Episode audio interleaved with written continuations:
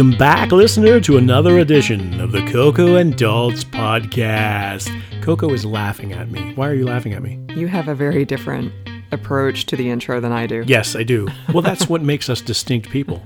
We are our separate and own people. And that's why I'm not Daltz. And I'm not Coco. And you know what we do? We review movies. We're real people doing real reviews. Because I forgot to do that uh, last time, and then you put it on the end, and because you're a nice person and you didn't nag me about it, it's like you forgot to do the thing. So I did it this time. Well, like you said, we're different people. We are different people. Hey, Coco, what are we talking about in this episode of the podcast?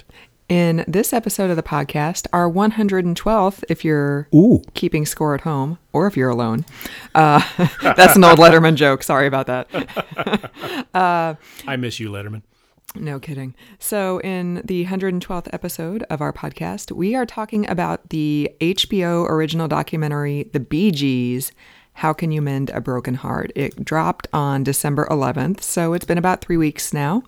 It obviously talks about the Bee Gees, which I'm not going to tell you who they are because everybody in the freaking world knows the Bee Gees. Right. But it talks about their childhood in Australia, how they ended up in England, how, like, their musical background, how they ended up with a recording contract, uh, all the way through their early years of their career, then kind of like a mid career melees, and then at the end of their career, global superstardom craziness with the Saturday Night Fever soundtrack. And then the slump after that when there was the disco backlash and how they kind of refound their groove as songwriters for other artists. And, you know, it talked about their personal lives and stuff in there as well. And there was also a little bit.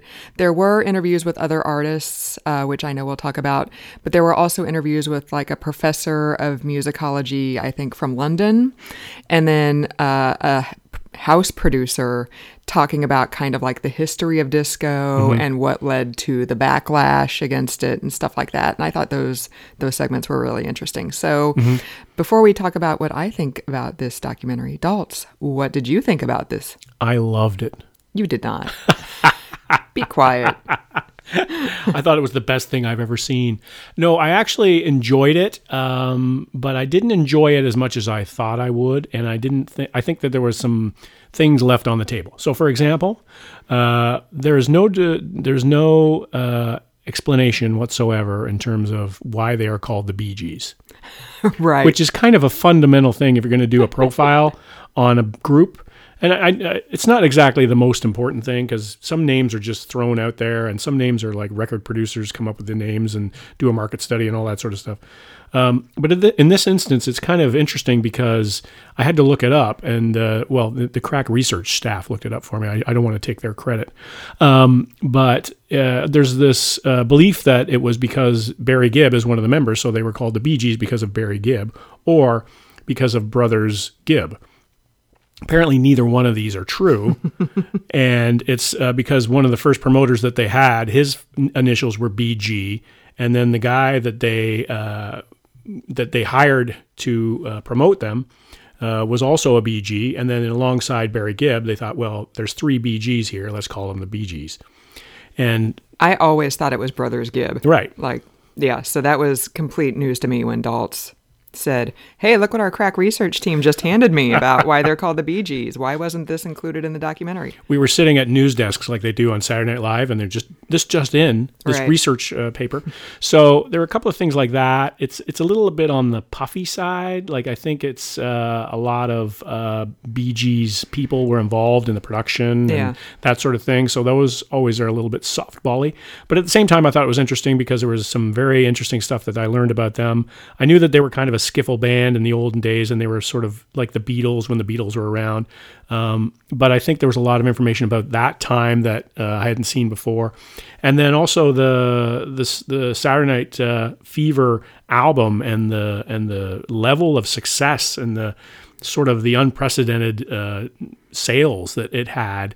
That was sort of reinforced to me. I, I, I sort of knew a little bit about that because I was living in those days, but um, it was a very it was very interesting and then seeing you know the the riffs between the brothers that was also interesting as well so there's some you think of the Bee Gees and you think of harmony both in terms of their voices and in terms of them getting along but of course any group is going to have that kind of conflict, especially if you've been singing together since you were like wee laddies. Mm-hmm. So, what did you think, Coco? Yeah, that was uh, I. I don't really know if I knew about the conflicts either. Um, some of the artist interviews that were included were Noel Gallagher and Nick Jonas of the Jonas Brothers. They were specifically talking about what it's like to be in a group with your family members, Yeah. and I I could listen to Noel Gallagher talk all day because I love Oasis. I was just going to say that. Yeah. yeah, so I I thought those uh, those interviews really added to it because Mm-hmm. you've got the professional conflicts that also have family conflict undertones to them as well. Yeah. So that, that I think that's something that like a lot of people don't really appreciate. Um, I had freaking no idea that the Bee Gees existed before disco. like I I'm not going to lie, I love disco music. I understand it's disco music, but it's fun. It's just something to listen to when you're working out or when you're in the car and it's not trying to be anything it's not. It's just you know fun happy dance music. So i love uh, disco forever is one of my go-to playlists on spotify. And i had freaking no clue that the Bee Gees had anything beyond disco. Yeah. um, so this so everything pre like 1974 to me was brand new information. Um, yeah, some of their music was actually really good, and then some of it was just kind of like, eh, you know, whatever. Sort Um, of of the time, though, too. I mean, yeah. they were saying at one point they made three albums in one year. I mean, Right. you're making three albums in a year. That's not going to be gold music every time. Right, totally. And it did really kind of have that like early to mid 60s, like Laurel Canyon Right. kind of London pop vibe to it. So I, I was like, wow, this does not sound like you should be dancing at all. um, Very folky, and there was a lot of Beatles influence, and like you said, Yeah. Mm-hmm. like the you know the Jefferson Airplane and stuff like that. yeah, so I, I, I enjoyed it because I never knew any of that stuff. And when it was also talking about their sort of 80s and 90s resurgence as songwriters for other artists, like they wrote Islands in the Stream. Mm-hmm. Right. Who the hell knew that? I always assumed that Dolly wrote that because Dolly writes everything. But I was like, what the Yeah. actual F? Like, there was apparently, yeah, they've written thousands of songs for other artists. So that was also also news to me because you know after Saturday Night Fever in the late seventies, I mean, in pop culture conscious consciousness broadly, they just kind of dropped off. At least Right. here in the states. Yeah. So Well, and they did largely too. Like they they were they said that honestly on the documentary is that they couldn't get back on radio once the Right. disco inferno burned out, and they couldn't uh, and nobody was buying disco record you know quote unquote disco record records anymore. They couldn't get back on the air, and so they just ended up writing songs for other people, which I thought was a really good idea. Really, they still had a lot of those songs. Like you could tell there was a Dionne Warwick song that she was singing. It sounded like a Bee Gees song, Right, Totally. Like she was singing it in, in her voice and her style and everything like that. But you could imagine the Bee Mm-hmm. Gees singing that song. Yeah, and a Barbra Streisand song as well. Right. Like, and uh, they had a clip of them on, you know, like Tom Snyder or something, and he was Right. like, "Is it difficult to write, you know, for women?" And they were like, "No, like it's it's good, we're fine. Like Right. you know, we just Kind of do it." stupid question. right, totally. so I uh, I actually came out of this with a new appreciation for them because I never knew any of that other stuff about them. I felt really bad for Barry Gibb. He's the lone remaining brother. Um, Andy, Robin, and Maurice all passed between 88 and like 2012. And, you know, at the end, he's like, yeah, we had our differences, but I would trade all our number one hits and all our career, you know, accolades and everything just to have them all back. And I'm Yeah. like, yeah, I bet. Yeah. It was kind of sad in that way because those guys, they didn't, especially Robin and Barry, didn't really get along all that well. And you could tell, like, it was very obvious after they mentioned that a couple of times in the documentary. And, and kudos to them for actually talking about this stuff because Right. it's not easy. You know, airing your family laundry in public, right? Mm. Uh, and they did it as classily and and and and cagely as possible. But um, you could tell there's certain scenes where Barry, they're all on stage together, and there's the three of them right there, and you can tell that Barry is not looking at Robin, and Robin's not looking at Barry, or they're looking past each other as they're doing these things, and uh, that was really insightful. I, I mean, it's it's hard for me not to like a documentary about modern music.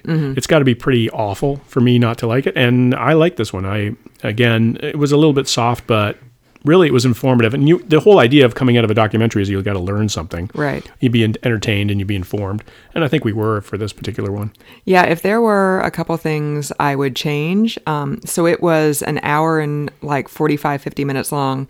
I definitely, even though I realize this is a Bee Gees specific documentary and not a history of disco doc- documentary, I would have added an extra 10 or 15 minutes of those two guys I mentioned earlier talking about the history of disco. And this is how the backlash started. And there was also, uh, they interviewed Charlie Steiner, who was a DJ at a New York radio station in the late 70s. And he was talking about how it sucked because, you know, f- four songs out of like 10 that you would play in an hour were Bee Gees songs. And even if you didn't dislike the Bee Gees, you did if you were a DJ because that's all you ever heard. So I would have been interested in hearing like more from those three guys. Right. And then also, I mentioned the Noel Gallagher and Nick Jonas interviews, which I definitely appreciate that they were included from the family, you know, aspect.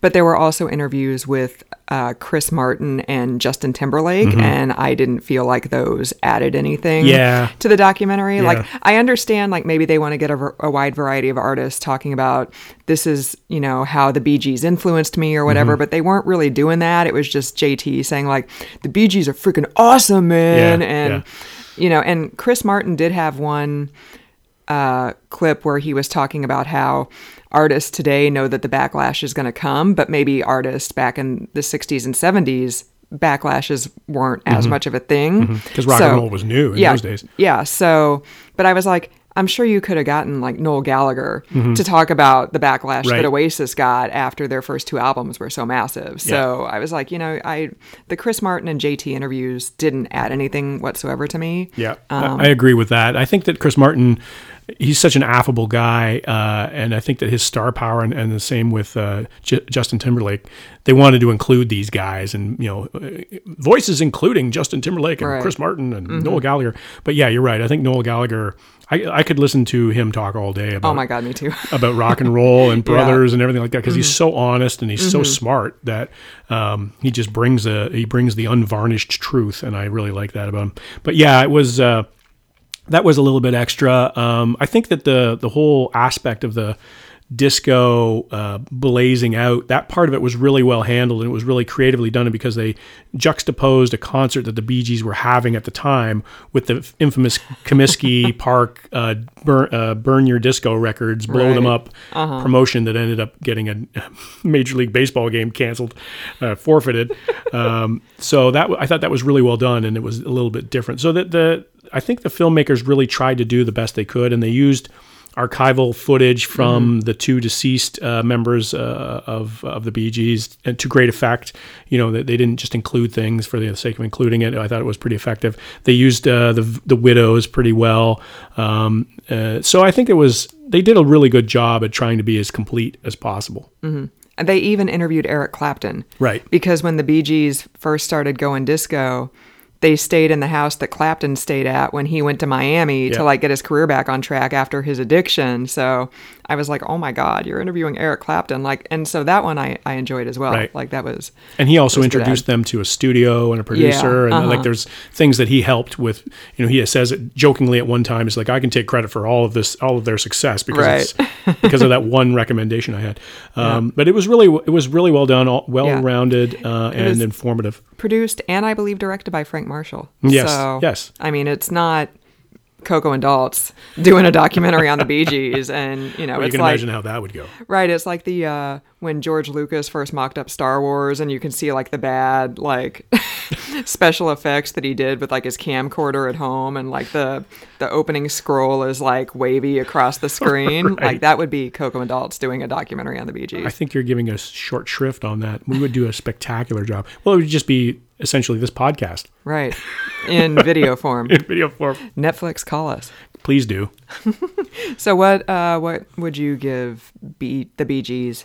How can you mend a broken heart? So I'm going to change my rating system because this is the new year and because it wasn't really working the old one. I'm going to give this probably like a seven out of ten. wow. Okay. Yeah, seven out of ten. Really, really complete, but didn't go over the top. You know, Yeah. it wasn't fantastic. What, What's your rating on this one, Coco? I'd give it a B. Yeah, a solid B. Yeah, a solid B. Yeah. Maybe a B plus if I'm feeling generous, but definitely a B for sure. Would you give it a B and a G? B to the power of G. B to the power of G. yeah. That's got that's already got my brain hurting thinking about algebra. Yeah, me too. Well, uh, that's it for another edition of the podcast, listener. Unless you had something else to add, Coco. No, that's it. Just uh, go find the Bee Gees' How Can You Mend a Broken Heart on HBO Max. And also go to cocoanddaltz.com and click on the contribute to the podcast link. And then just what you should do is just put in the largest number you can type in and then just send it. We'd appreciate that. I mean, we're making a whole lot of money from sponsorships and stuff, but Right. you know, we can always use more. Well, yeah, exactly. I mean, more, more, more, as Andrea True said in a disco classic. Wow. Look at you. I told you I like disco. so this is bringing it all back together again. So we should just end the podcast because you just completely encapsulated it. All right. So for another episode, I'm not Daltz. And I'm not Coco.